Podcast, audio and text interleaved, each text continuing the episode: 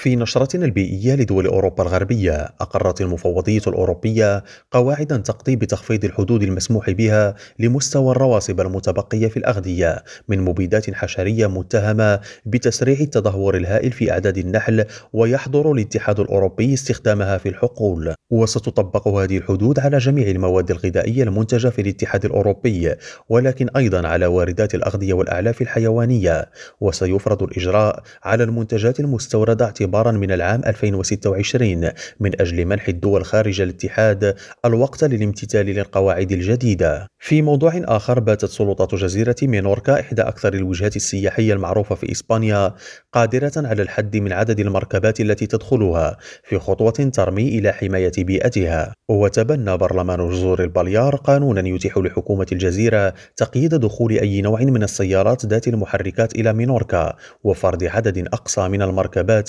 التي يمكنها السير في الجزيرة خلال فترة محددة. إبراهيم الجمالي ريم راديو بروكسل.